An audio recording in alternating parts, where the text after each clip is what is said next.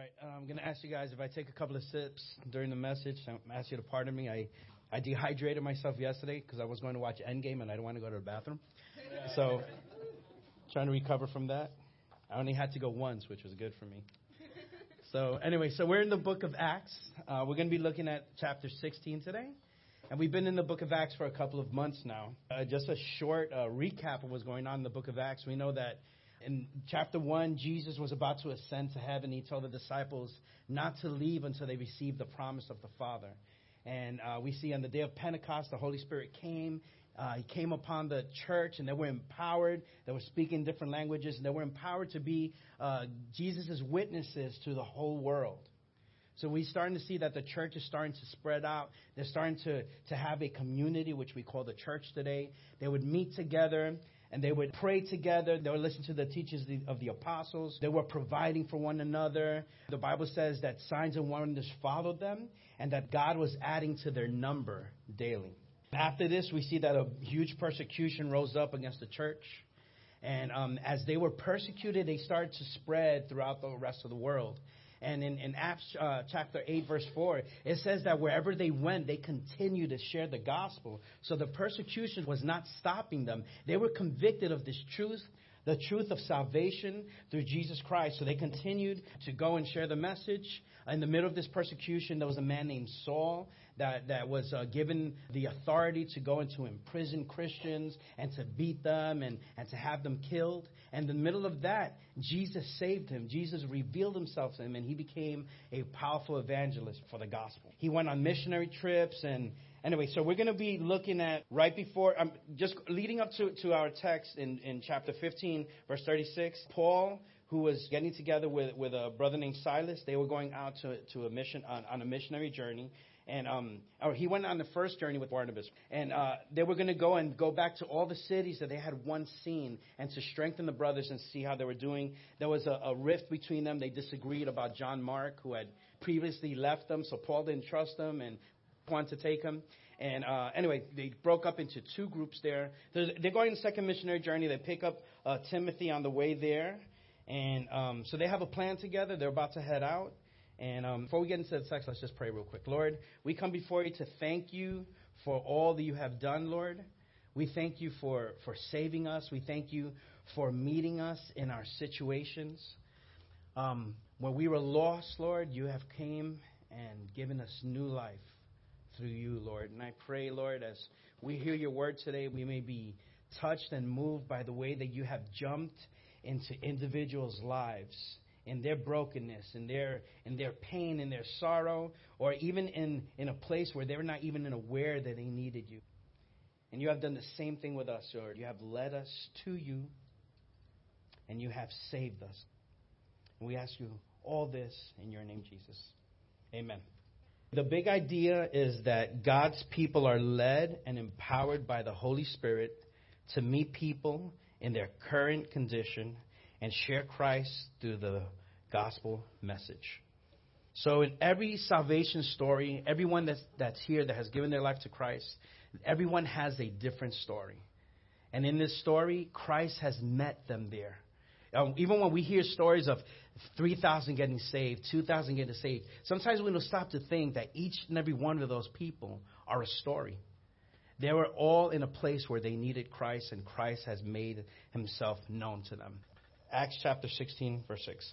And they went through the region of Phrygia and Galatia, having been forbidden by the Holy Spirit to speak the word in Asia, and they had come up to Mysia. They attempted to go into Bithynia, but the Spirit of Jesus did not allow, allow them. So, passing by Mysia, they went down to Troas, and a vision appeared to Paul in the night a man of Macedonia was standing there, urging him and saying, Come over to Macedonia and help us. And when Paul had seen the vision, immediately we sought to go into Macedonia, concluding that God had called us to preach the gospel to them. So, setting sail from Troas, we made a, a direct voyage to Samothrace, and the following day to Neapolis, and from there to Philippi, which is a leading city in the district of Macedonia and a Roman colony. We remained in the city for some days. So they were trying to go to Asia, and they were probably heading towards Ephesus, which was a large city at the time. But the Bible says here that they were forbidden by the Holy Spirit to speak the word in Asia. So they turned north trying to go up to Bithynia, and then it says in verse 7, but the Spirit of Jesus did not allow them. The, the Spirit of God was guiding them towards the nor- northwest until they reached Troas. So I don't know if they came here to regroup. They were probably a little confused. Uh, they thought, man, we know we thought we knew exactly what was doing, but but but the Spirit of God continues to guide us towards a certain place. And and obviously, when it says that the that the the Spirit of God stopped them from from speaking, or the Spirit of Christ didn't allow them to go, the Bible doesn't really explain what happened. We don't know what happened, whether there was a prophetic word, or there was just like a a inner a feeling inside, or or maybe somebody got sick. We don't know exactly. But what we do know, what I think is, is being communicated here, is that they were trusting that whatever was happening, it was the Spirit of God that was leading them. They were trusting in the sovereignty of God to lead them. And sometimes God doesn't only lead us by opening doors, He leads us by closing doors. So in the middle, when we're trying to make decisions, and you know, I think about us. I think of about a couple of months ago, we were trying, we're trying, or we're still in the process of getting a new place for the church, a new building. And when we were looking, we we were doing our due diligence. We were looking for places. We were trying to, you know, figure out things. And and as we did that, we were like, okay, this is the place. And then that fell through. And we were looking at another place, and that fell through. And I think we somewhat wrestled with some discouragement there.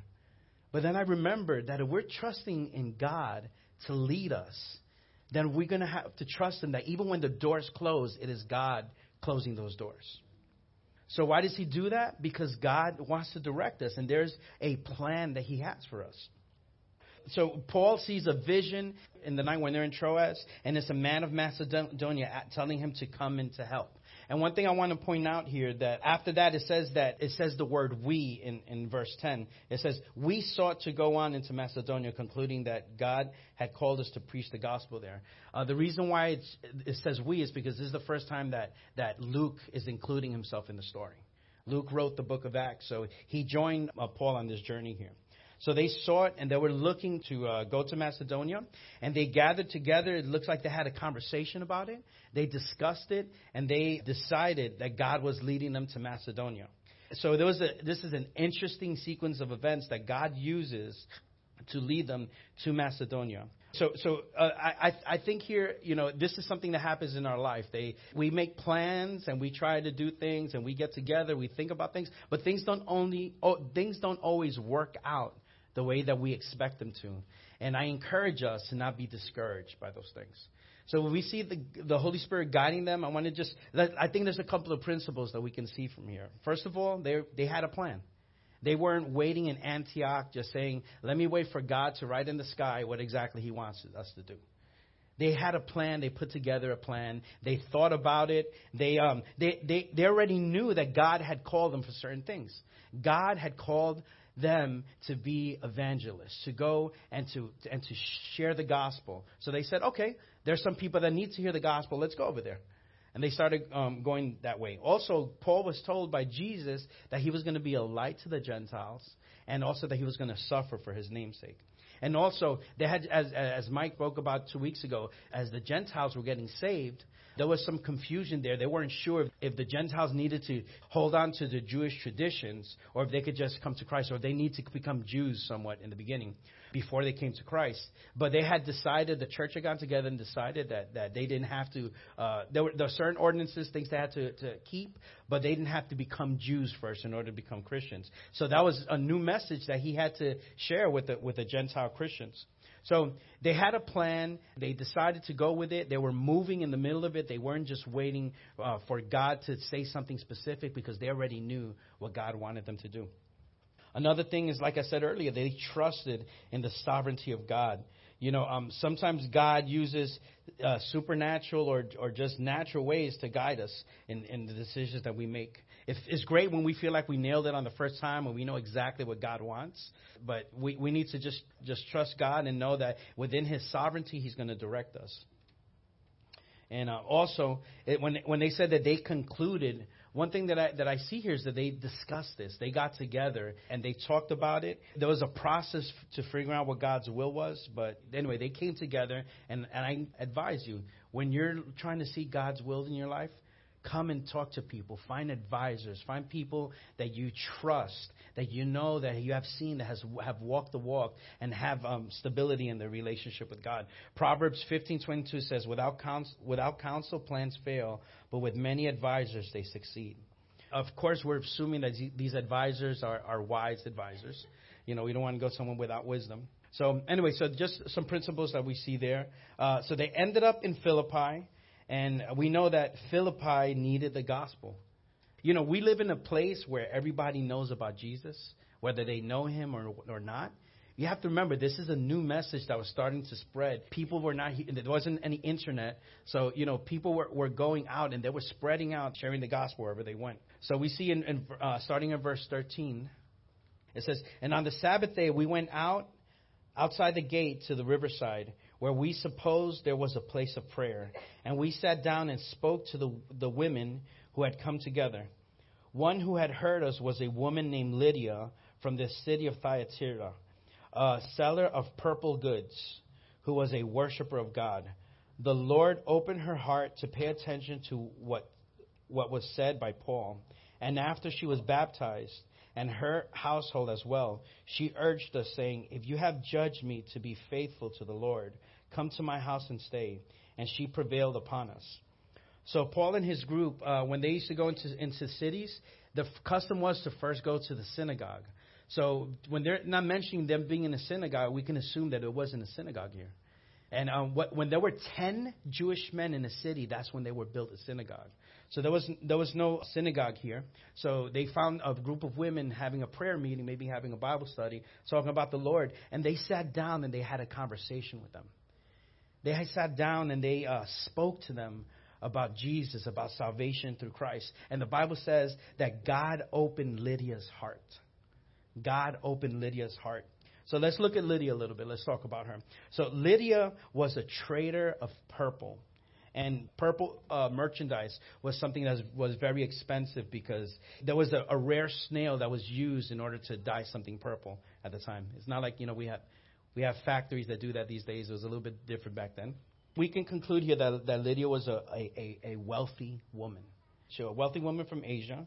And it says here that she was a worshiper of God. Uh, and it seems like she had a, an, an affinity towards Judaism because the Bible says that she was a worshiper of God. So she was religious, uh, probably very moral. She probably seemed to have it all together. She was blessed financially, probably a good person, and she's united with a bunch of women praying here. So even though she seemed like everything was put together, she still needed Jesus because we know that salvation comes through Jesus alone. So Paul shares the, shares the gospel with her, and it says that the Lord opened up her eyes.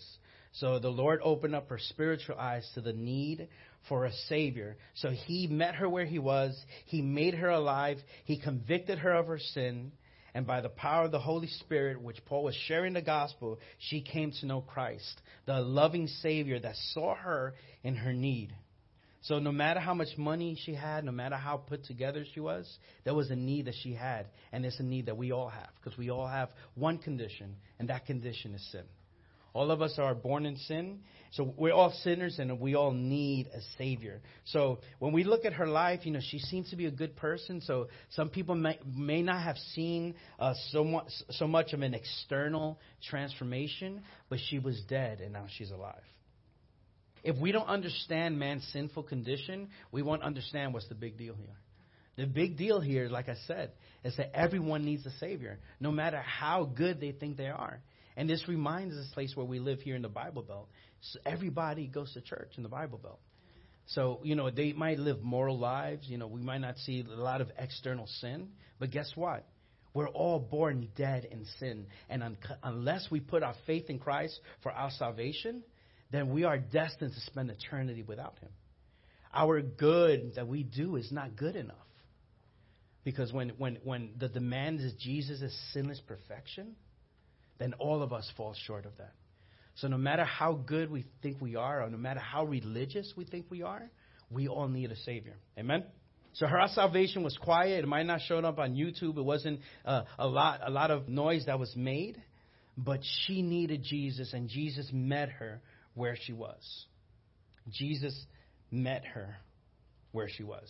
So I encourage you guys, you know, with with this, uh, let's be sure to share the gospel and our, expose our family members and our and our and our friends, even the ones that seem to be good people. They need the gospel unless they have uh, given their li- lives to Christ. So Lydia gets baptized. Her whole family gets baptized also. Uh, the, the, apostles accept an invitation from her to come into their house. And Lydia houses the first church in Europe. They believe that she was the first European Christian because now the, the gospel had just reached Europe. So Lydia's conversion that didn't seem like a big deal was a huge impact on the world and even to uh, the, the church today. Um, and one thing I do want to say, she invited people in her house. She was generous. She was hospitable. I think that even though we might not see our house just as a church, but I want to encourage you guys, use your house as a place where the gospel is shared. Use your house to uh, as a place where you can share, show the love of Christ to people. Some people might not come to church, but and our houses are a place we can do that. Let's reach out and bring people in. Let's be people that are hospitable and show the love of Christ. That's not part of the message. That was just an extra uh, nugget there. Another point that we see here is that Luke, and we've mentioned this a couple of times, that Luke uh, exalts women. He shows that women had an impact on the kingdom of God this was unheard of during these times where women were, were believed to be less human at the time. Um, but he mentions so many women in, in this book that had impacts. So when people talk about the Bible and they say, "Oh, the Bible's sexist," it's really it's really not. When you look at it, there was more dignity given to women in the Bible than in any other place during this time. Like I said, Lydia was rich. Uh, she was a person that was that was a moral person, but she still needed the gospel. Jesus also, in, in, in, verse 16, he saves a slave girl. Verse 16 says, As we were going to the place of prayer, we were met by a slave girl who had a spirit of divination and brought her owners much gain by, gain by fortune telling. She followed Paul and us, crying out, These men are servants of the Most High, who proclaim to you the way of salvation. And this she kept doing for many days. Paul, ha- having become greatly annoyed, turned and said to, to the Spirit, I command you in the name of Jesus Christ to come out of her. And it came out of her that very hour. But when her owners saw that their hope of gain was gone, they seized Paul and Silas and dragged them into the marketplace before the rulers. And when they had brought them to the magistrate, they said, These men are Jews, and they are disturbing the city they advocate customs that are not lawful for us as Romans to accept or practice. So this was a huge contrast compared to what happened with Lydia. This was a slave girl. Lydia was rich. She was accomplished. She was moral. She had it all together. And this was a, a slave girl who was a slave. She was she owned nothing. She didn't even own herself, and she was broken and tormented. Her brokenness was a little more externally obvious than Lydia's was. And you can look at her and you knew that she needed some sort of salvation. Uh, she was taken advantage of. She was probably abused. She was exploited. And uh, she was in a, in a very uh, broken place. Uh, when, when the Bible says divination spirit, it literally means spirit python. So in Greek mythology, uh, a python guarded the temple of Apollo. And the word python at that time came to be used to describe a, a demon possessed person who uh, was to believe that the python would speak to her. So, uh, by the power of the python, she would make predictions. This was, a, you know, like a, a, demonic manifestation. She would start speaking in a different voice, and the, the python would speak through her. That's what, what was believed. So the locals considered her a fortune teller, and they believed that she was inspired by Apollo and the Python to, to, to predict the future. So her owners were making a lot of money from her. So one thing that's weird here is like, was she on the apostle side? Because she was testifying some truth about the apostles. But Paul gets annoyed here, and, and in a burst of irritation, he uh, just commands the, the demon to come out of her. And notice that he spoke to the demon, not to her. So he wasn't annoyed by the girl, he was annoyed by the demon. And uh, he was grieved and angered because of the condition of this young lady. So why was the demon there? Why was the demon seeming to support them? We really don't know, but maybe the demon was trying to discredit the, by God, the gospel by associating itself with, with Jesus. What, he was tr- maybe trying to blur truth. And we know that the devil, when he deceives, he does use some truth mixed with lies to deceive. We even saw Jesus had cast out demons from demon possessed people that seemed to be also proclaiming that Jesus was the Messiah. But either way, I wouldn't want to hire Satan to be the head of my advertising department. So, you know, we know that when Satan does something, he's here to kill, steal, and destroy, right? So anything that's associated with him, we should really avoid, even if it sounds to be true. Even if it seems like we can gain some sort of advantage from it. Anyway, we, these days we have a lot of uh, cults that are we, like Christian cults that proclaim, that seem to proclaim Christ, but they are not biblical based. We have false religions. We even have some um, within the Hispanic community, Santeria, which is like a mix of Catholicism and witchcraft. So a lot of times, you know, we Satan will take a little bit of truth and deceive people. Like I said, everything that Satan does is to kill, steal, and destroy. So we really don't want to uh, have him involved in anything that, that he's doing. So anyway, so she was in the middle of a, of a real uh, dark situation here. When Jesus uh, cast the, the demon out of her, I can imagine the feeling of peace that she, that she felt at, at, that at that moment right there. In the Bible, it describes demon possessed people as being deaf, mute, uh, torturing themselves being tormented, being troubled, mutilating themselves. This is not a fun place to be in. This is a place where they were in anguish and pain and, and depression, and the demon was cast out of her. So just think about the peace that this young lady felt at this one moment. So Jesus came, he met her in her life where she was, he delivered her and, and, and although the Bible doesn't explicitly say that she came to him and became a Christian, many scholars believe that she did. One of the reasons is because it's in the middle of two testimonies. We spoke about Lydia, and later we're going to speak about the jailer. So they believe that she did come to Christ. Also, the spirit had gone from her. She wasn't fortune telling anymore. And what happened was the men that owned her, they were upset because now they couldn't make money off of her. So they went to the magistrate and they said that these are Jews and they are disturbing the city. They advocate customs that are not lawful for us as Romans to accept or to practice. So they were upset that their golden goose was no longer laying eggs. So what they did was they uh, they trumped up false charges against the apostles. So uh, comparing Lydia and the and the slave girl, Lydia may not have known that she was in need, but Jesus knew that she needed him. This girl was a little more obvious. She was used by her owners. She was used by Satan. She was a double slave. She was abused. She was exploited by her owners and Satan. She was spiritually and emotionally wrecked. She was desperate. She was hopeless. She was looked down on by society. Maybe some of us, Jesus came to our life when we were in a similar situation. Maybe Jesus found us in a place where we were in the middle of addiction, where we were in despair, when we were in pain and suffering. We might have been embarrassed of our condition. We might have been ashamed of our condition. We might have felt hopeless. We might have felt worthless. Or maybe she thought that all she was good for was to be used to make money off of. Either way, she was in a broken place, and Jesus came into her life and I don't know if she stopped being a slave to these people. I know that she's not wasn't a slave to Satan anymore. And she had found peace and joy in the Lord. So these are two different stories, Lydia and the slave girl. And in verse uh, 22, it says, The crowd joined in attacking them, and the magistrate tore the garments off them and gave orders to beat them with rods. And when they had afflicted many blows on them, they threw them into prison, ordering the jailer to keep them safely. Having received this order, he put them into the inner prison and fastened their feet in the stocks.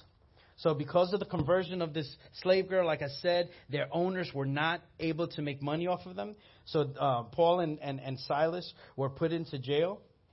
And they were dragged before the officials, stripped of their clothes, and beaten with rods, and thrown into the prison, and uh, and, and and put in stocks. And stocks, uh, they were they were their feet were placed in uh, wooden stocks, and they were fastened to the wall, and it was used as an instrument of torture. So it wasn't just like handcuffs; it was more than that.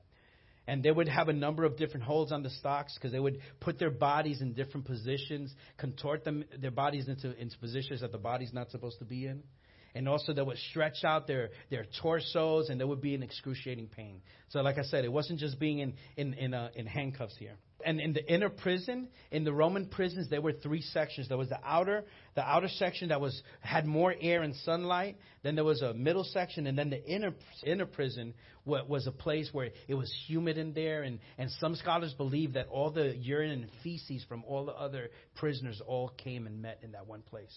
It was like a dungeon and we talk about the jailers, scholars believe that the jailers of prisons were ex Roman soldiers. So they were uh, proven in combat, they were fit soldiers. And uh, the, the, Roman soldiers were not known to be humanitarians. Rome, uh, the Roman soldiers were trained to be ruthless, to be brutal, and to be violent, and to, to disregard the lives of their, of their enemies. So when you became a jailer, you actually enjoyed inflicting pain on people. You enjoyed torturing people. No one becomes a boxer unless they like to fight, you know?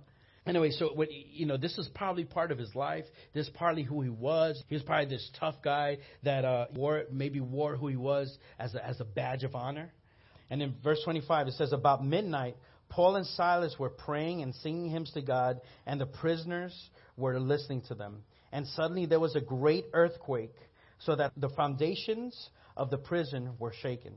And immediately all the doors were opened, and everybody's bonds were unfastened. When the jailer woke and saw that the prison doors were open, he drew his sword and was about to kill himself, supposing that the prisoners had escaped. But Paul cried with a loud voice, Do not harm yourself, for we are all here. So in the middle of the night, Paul and Silas are having a night of worship. And they believe that in the middle of this tough situation, they still had a reason to praise God. They trusted God. They had faith that He was working uh, all things for their good and for His glory. And they, uh, they were expressing their faith by praising Him in the middle of a tough time. I don't know what, ty- what songs they were singing. They might have been singing Trust You, Jesus, maybe Praise You in the Storm. And, and, we, and, and we sing a lot, of, a lot of songs like this, a lot of songs that teach us to trust in God in the middle of the tough times. Maybe they were singing some psalms. David had many psalms that he was where he seemed almost to be struggling with two realities here. It's like I know I'm struggling, I know I'm in pain, but yet I will still trust in the Lord. And I think one of the things that's beautiful about the Psalms is that we see that struggle there. I've met Christians that when someone say, "Man, I, uh, I'm I'm I'm sad because of, no, don't don't don't confess that," and I'm just like, we need to know where we are in order to get where we want to be and where God wants us. So it's not about denying truth. It's about just like Dick Wakeman saying says, looking looking at the situation through God. Knowing that God is in control, God is good, God is for us, and we can trust in Him during these times. So the Bible teaches us a lot about um, praising God in the middle in the middle of, of our situation. And one of the things that's interesting about this, it says that the inmates were listening to them. So I'm sure that this had an impact on the inmates as they heard them praise God in the middle of the tough situation. And one thing, another part that's interesting is they didn't know what was going to happen. We know the end of the story. We know that they got delivered, but they didn't know that. They didn't know if they would die there. And they knew that there was a huge possibility of it. So their praise was not dependent on their situation. It was, on, it was dependent on their faith in God. They knew God and they trusted Him. And also, like I said, you know, as they praised Him, I'm sure that they impact the lives of the people around Him. And I'm not saying that we should fake it. I'm just saying that God can give us peace in the middle of our struggles. We see Paul wrote the book of Philippians 10 years later, and he spoke about that he learned the secret of contentment. He also said that he can do all things through Christ. And the correct interpretation that is basically I can face any situation through the power of God that lives inside of me. He also said that to live is Christ and to die is gain. So he was okay with losing his life. If he was there to, to giving his life for the sake of the gospel, he was okay with that. And he taught us to rejoice in all things throughout the book of Philippians. So the same man that's in this city getting tortured wrote back to these people and told him, I mean, what a testimony that is to them, that he was able to rejoice in the middle of, of the situations he was in. Paul also wrote in Romans 8.28 that all things work out for the good of those who love God and are called according to his purpose. Paul also wrote in Romans 3, uh, 5.3 that we rejoice in our sufferings, knowing that, that suffering produces endurance, and endurance produces character, and character produces hope. And James chimed in also about joy and suffering in chapter 1, verse 2, when he said, Count it all joy, my brothers, when you meet trials of various kinds, for you know that the testing of your faith produces steadfastness. So, his, like I said, their praise was not dependent on their situation, it was dependent on their God. They were depending on their God because they knew that He was good and that He was doing something in the middle of it. They trusted Him. And how do we can we have this faith? By abiding in Christ and allowing the Holy Spirit to produce his love, his joy, his peace and his patience in the middle of our suffering. They praised God because they trusted him. And I, I read some, uh, I remember who it was that said one time that praise is the ultimate form of faith. To praise God in the middle of tough situations, it means that you trust him. So they praised God, and God intervened supernaturally. There was an earthquake, and they were set free. In verse 29, it says, And the jailer called for the lights and rushed in, and trembled with fear. He fell down before Paul and Silas. Then he brought them out and said, Sirs, what must I do to be saved? And they said, Believe the Lord Jesus, and you will be saved, you and your household. Verse 32 says, And they spoke the word of the Lord to him and to all who were in his house. And he took them that same hour in the night and washed their wounds. What a turn here. He was just beating them. Now he's washing their wounds. And he was baptized at once, he and all his family. Then he brought them up into the, his house and set food before them. And he rejoiced along with his entire household that he had believed in God. So one point I want to make here when he was saying that him and his household were saved, him and his household was not saved because he was saved.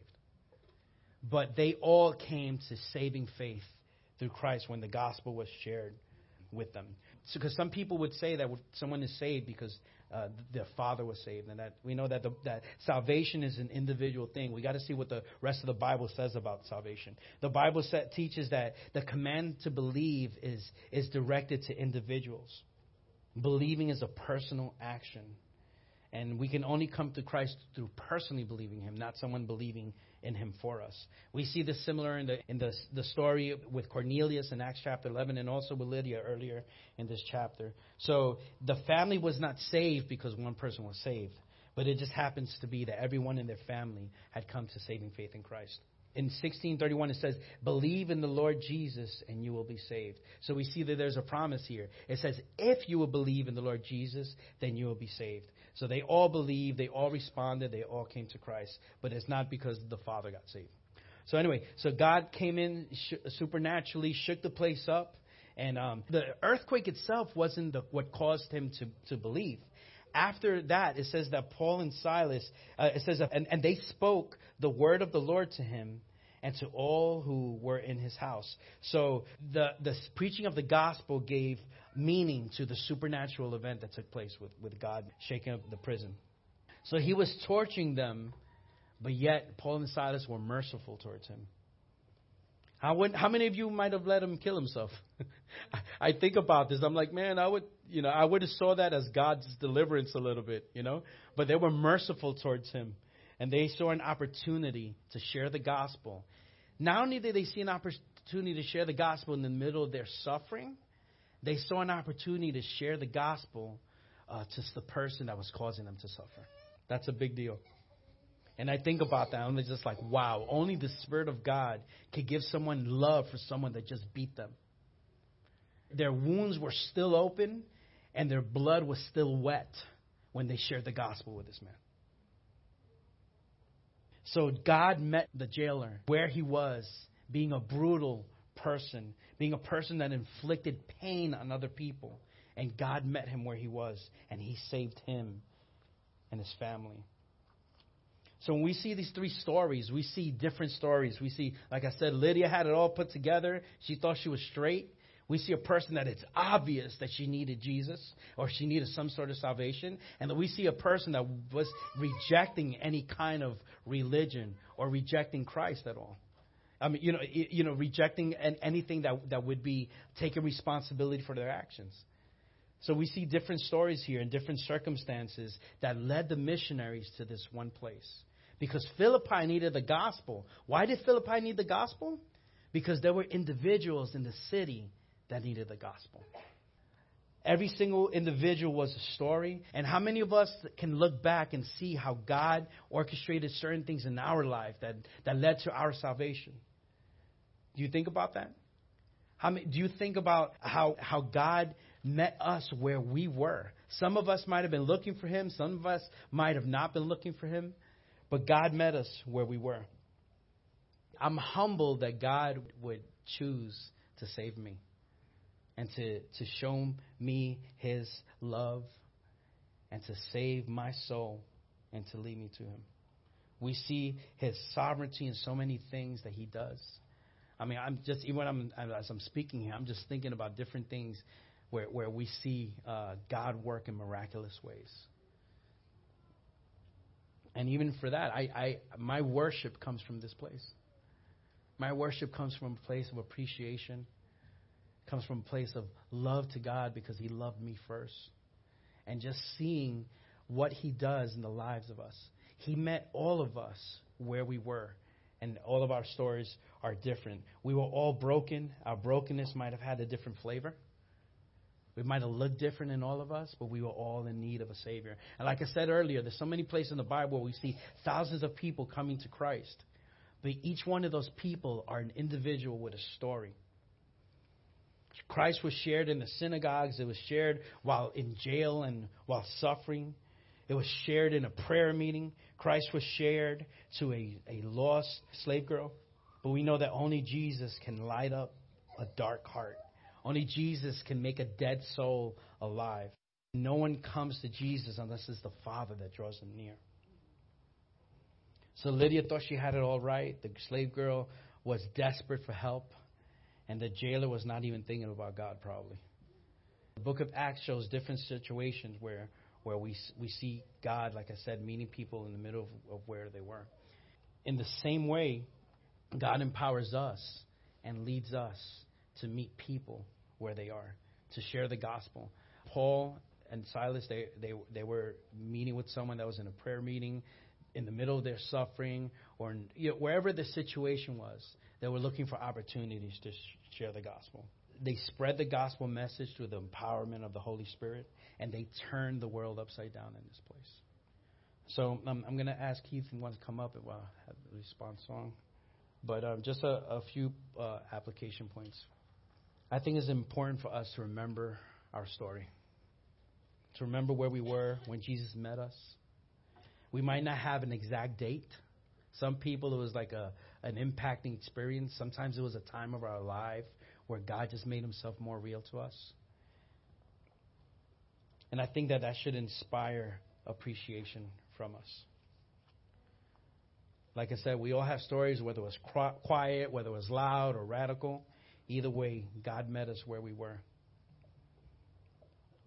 Another thing I want to encourage you guys to share your story. People need to hear what God has done in our lives. And we shouldn't be ashamed whether our story was maybe too bad, or maybe uh, some people are ashamed because their story is not bad enough. Regardless of where it was, you were dead, and now Christ has made you alive. Sharing your story is an opportunity for you to give glory to God. And let's not steal glory for God by not sharing with people. I appreciate hearing everyone's story. Ask people about their story. How did you come to know Jesus? And the last application point is that use your story to share the gospel. Our stories itself are not the gospel, but it gives a context to the gospel. Share the gospel message to the broken, to the hurt, to the lost, to the proud, to the self righteous, to the wicked, to the evil, to the rich, to the poor, to the black, to the white, and every other color in between. I'm not talking about shades of gray. You guys know what I mean? to the soft hearted, to the hard hearted, to the sweetheart, to the rude person, to the person that was taken advantage of. Share the gospel even if you're the one that takes advantage of people. To the religious, the non religious, regardless who it is, God can meet anyone where they are. We tend to have people that we're more comfortable sharing the gospel with. We might say, man, it's easy to share with the slave girl because it's obvious that there's a need. We might be, uh, be a little bit afraid of the jailer or even afraid to share it with Lydia, who thought she had it all together. The gospel meets us in our brokenness, regardless of what the situation is.